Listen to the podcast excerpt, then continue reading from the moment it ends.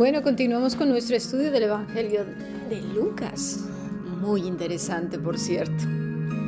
Pido de toda vuestra atención que sigáis orando por nosotros.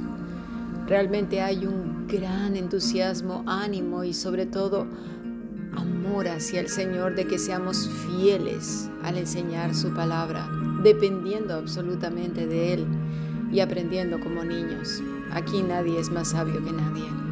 El Espíritu de Dios es el que usa a todo siervo del Señor, que depende de Él. Y es entonces así que el Espíritu habla a través de sus voceros.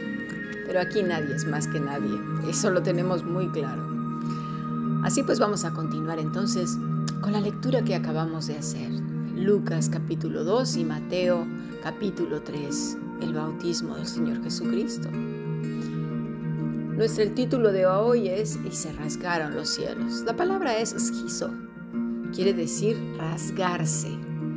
Es el, el mismo término, fíjate, es curioso, ¿eh? que se usa en Mateo 27, 51. Y he aquí, el velo del templo se rasgó en dos, de arriba a abajo, y la tierra tembló y las rocas se partieron.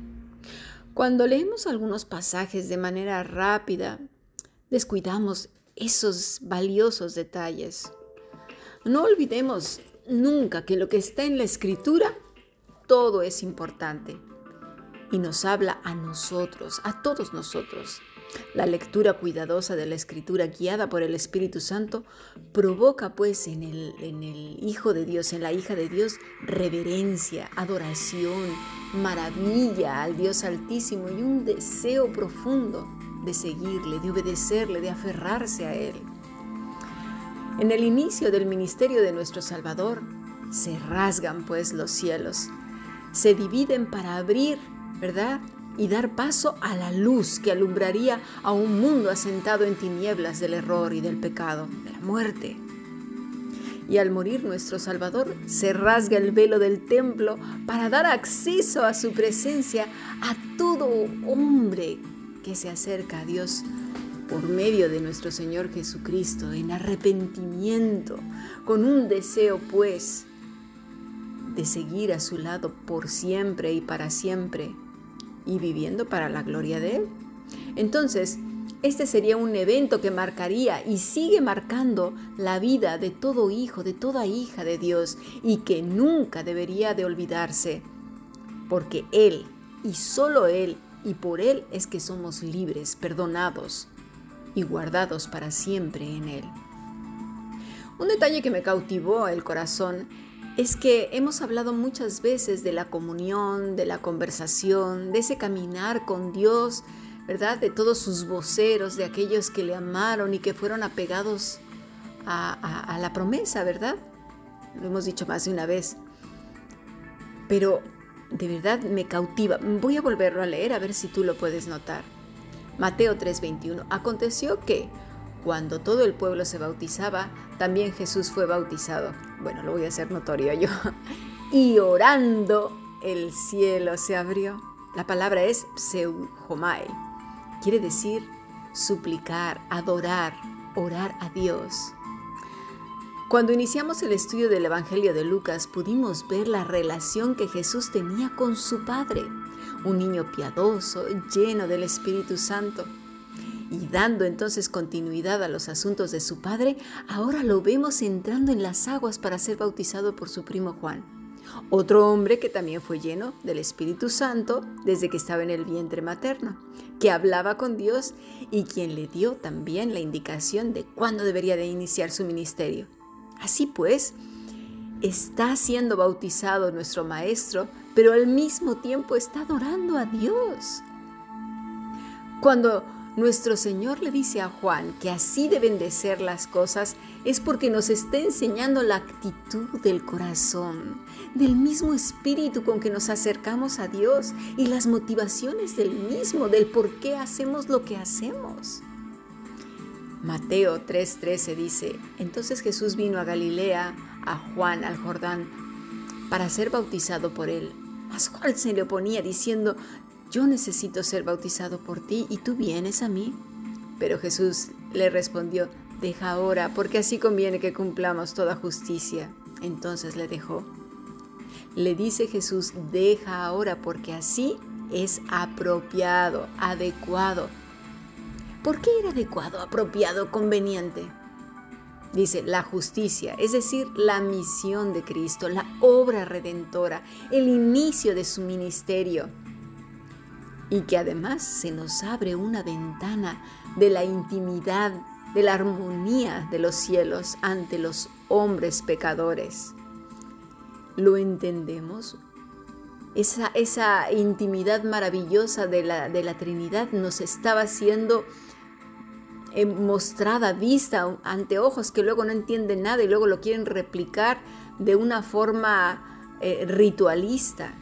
No. Primero vemos a Jesús adorando a Dios en una actitud reverente de adoración. E, esa relación, y ya lo vimos, y de verdad, si no has visto eh, o no has este, visitado el canal de la Fundación Bíblica los martes, en Adoración de Siervos te recomiendo que veas todas las clases porque se habla mucho acerca de esto. Sobre todo en estas tres últimas clases eh, será muy relevante este tema. Así pues, eh, era necesario, dice Cristo, era apropiado. Cristo se acerca en un acto de adoración, un símbolo también de su muerte y resurrección. Debía cumplirse todo a la plenitud. Entonces se nos abre pues la intimidad del cielo ante nuestros ojos, una relación armónica, dulce, santa, poderosa, maravillosa, en la que se nos da mucho, mucho y necesitamos de la inteligencia que Dios nos puede dar solamente Él para poder entender lo que estamos viendo, lo que estamos leyendo en esta escena celestial en la tierra. Un momento en que Cristo adora al Padre, habla con Él, un corazón puro, hermoso, limpio, tierno, fuerte, firme, sujeto, afirmado y guiado por el Espíritu Santo. Hay quienes tienen la osadía de decir que Cristo no fue lleno del Espíritu Santo hasta ese entonces, y eso es un absoluto error, porque no sé si es a propósito o por ignorancia, porque lo ponen por debajo de Juan el Bautista, quien fue lleno del Espíritu Santo estando en el vientre de Elizabeth y además toda su niñez hay que leer bien la escritura. Se olvidan de que nuestro Señor Jesucristo es Dios, que fue concebido por quién? Espíritu Santo. Y por tanto estaba lleno del Espíritu Santo. ¿O a qué hora se salió? ¿Qué fue lo que pasó? Se necesita de verdad una mente bastante retorcidilla para decir según qué cosas. Y todo lo que se dice de él, como lo vimos al comienzo del estudio de Lucas, necesariamente y por obligatoriedad y por su naturaleza y por proceder del Espíritu Santo, estaba lleno del Espíritu Santo. Pero vamos a ver más un poquito más adelante. Entonces, lo que estamos viendo aquí es el inicio de su ministerio, los cielos rasgados un símbolo de lo que ocurriría más adelante. Anabainó, dice, subió, o sea que emergió de las aguas, ¿eh? brotar, pero también es la palabra resucitar. Cuando emergió de las aguas, estamos viendo una escena sin precedentes, el plan eterno ante nuestros ojos, la comunión del tres veces santo. En ese instante vemos al Espíritu Santo descender de ese cielo rasgado. ¿Cómo? En forma de paloma. No que fuera una paloma, ¿eh? Antes yo pensaba, bueno, y digo, sigo pensando, ¿eh? que las palomas en, en Occidente son consideradas, pues eso, las ratas del cielo. ¿Y qué hacía una paloma? Pregunto yo para nosotros en el occidente, considerada un animal inmundo en una escena tan magistral. ¿Qué, si en muchos lugares provocan enfermedades, sí, la paloma occidental crea... La paloma pues que nosotros conocemos provoca más de 40 enfermedades transmisibles, entre ellas la, la salmonelosis, la colibacilosis, criptococosis y algunas otras más. Además, son portadoras de ectoparásitos como piojos y garrapatas. Entonces, Yo dije, ¿dónde está el problema? Pues el problema está el trasladar todo a nuestra época, nuestra cultura, creencias y lugar geográfico. Tanto hemos hablado de eso, ¿verdad? Y yo creo que no nos vamos a cansar de decir que no cometamos ese grave error. ¿Por qué? Porque nos lleva a sacar conclusiones erradas. Y de ahí en que en muchos lugares se crea pues eso que es una paloma de aquí, es el Espíritu Santo, o lo hacen en forma de Espíritu Santo y bueno, de ahí un montón de cosas, ¿sí? O simplemente se economiza el pensamiento y se asume una lectura que no dice otra cosa que bajó una paloma y se posó sobre Jesús y ya está, total, ¿para qué complicarnos, no? Pero no, no es así. Necesitamos los hijos e hijas de Dios más reflexión. Y si no sabemos algo, preguntarlo. Si tienes alguna duda, quieres ampliar más tus conocimientos, puedes escribir un correo a fundacionbiblica.gmail.com. Estaremos encantados de ayudarte e incluso poder desarrollar tus dudas a través de los podcasts, ¿por qué no? Bien, pues vamos a continuar pues. La escritura habla de un palomino o tórtola, que es muy distinto a la que nosotros conocemos. En hebreo es amir, es una variedad pequeña de paloma.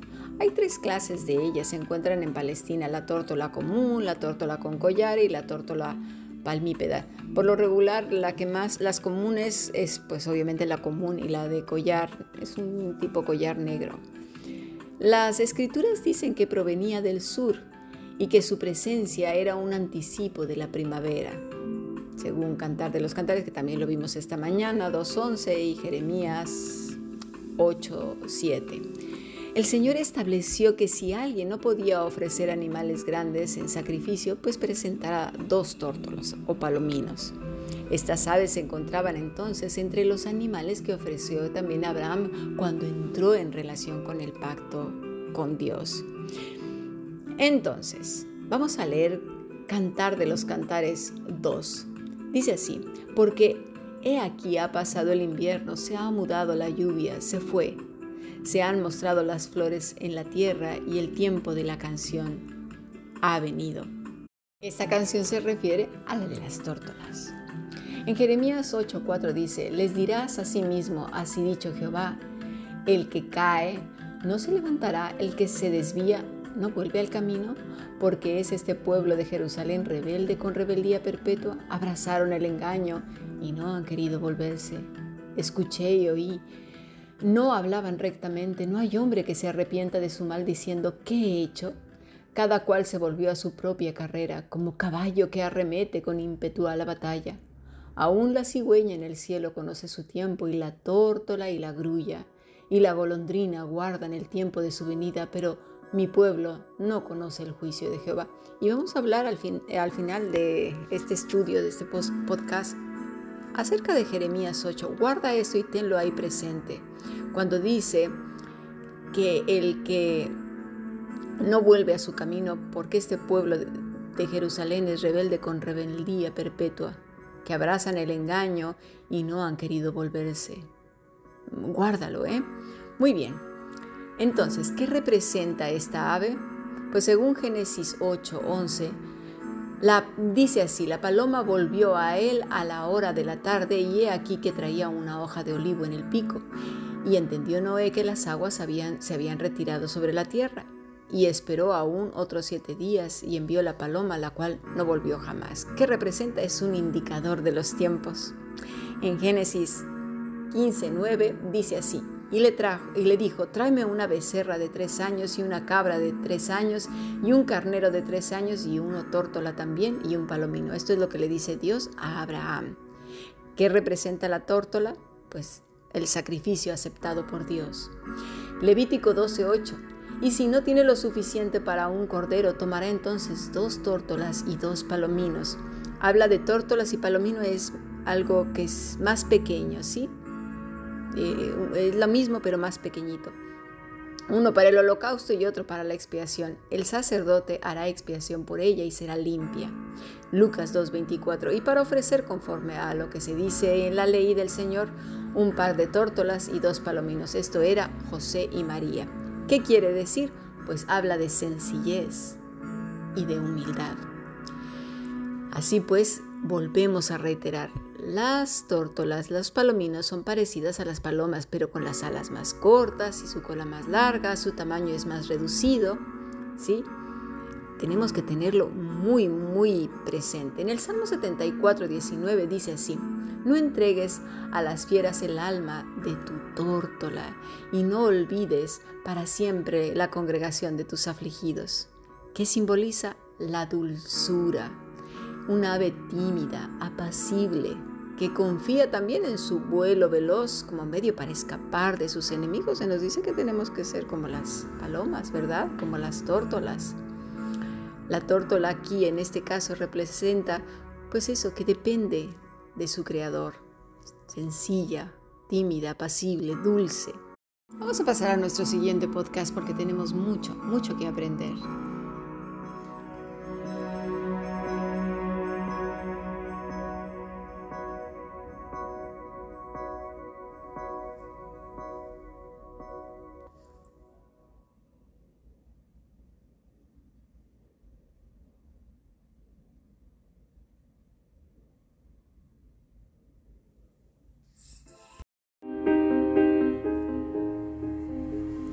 Fundación Bíblica te invita a participar tanto de esta aula internacional hoy apegados a él, como sus cursos online en mol.fundacionbiblica.com. También Adoración de Siervos todos los martes a las 7.30 de la tarde España a través de nuestro canal de YouTube. Para cualquier información escribe a fundacionbiblica.gmail.com. Aprendamos juntos del Maestro. Te esperamos.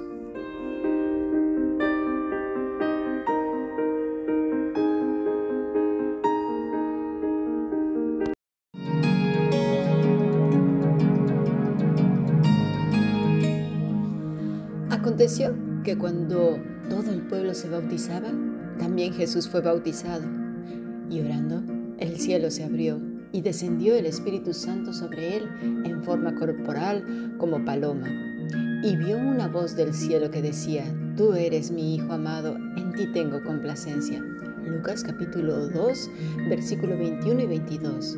Vamos a leer también Mateo 3, versículo 16 al 17. Y Jesús, después que fue bautizado, subió luego del agua, y aquí los cielos le fueron abiertos, y vio al Espíritu de Dios que descendía como paloma y venía sobre él. Y hubo una voz de los cielos que decía, este es mi Hijo amado, en quien tengo complacencia. Hemos escuchado.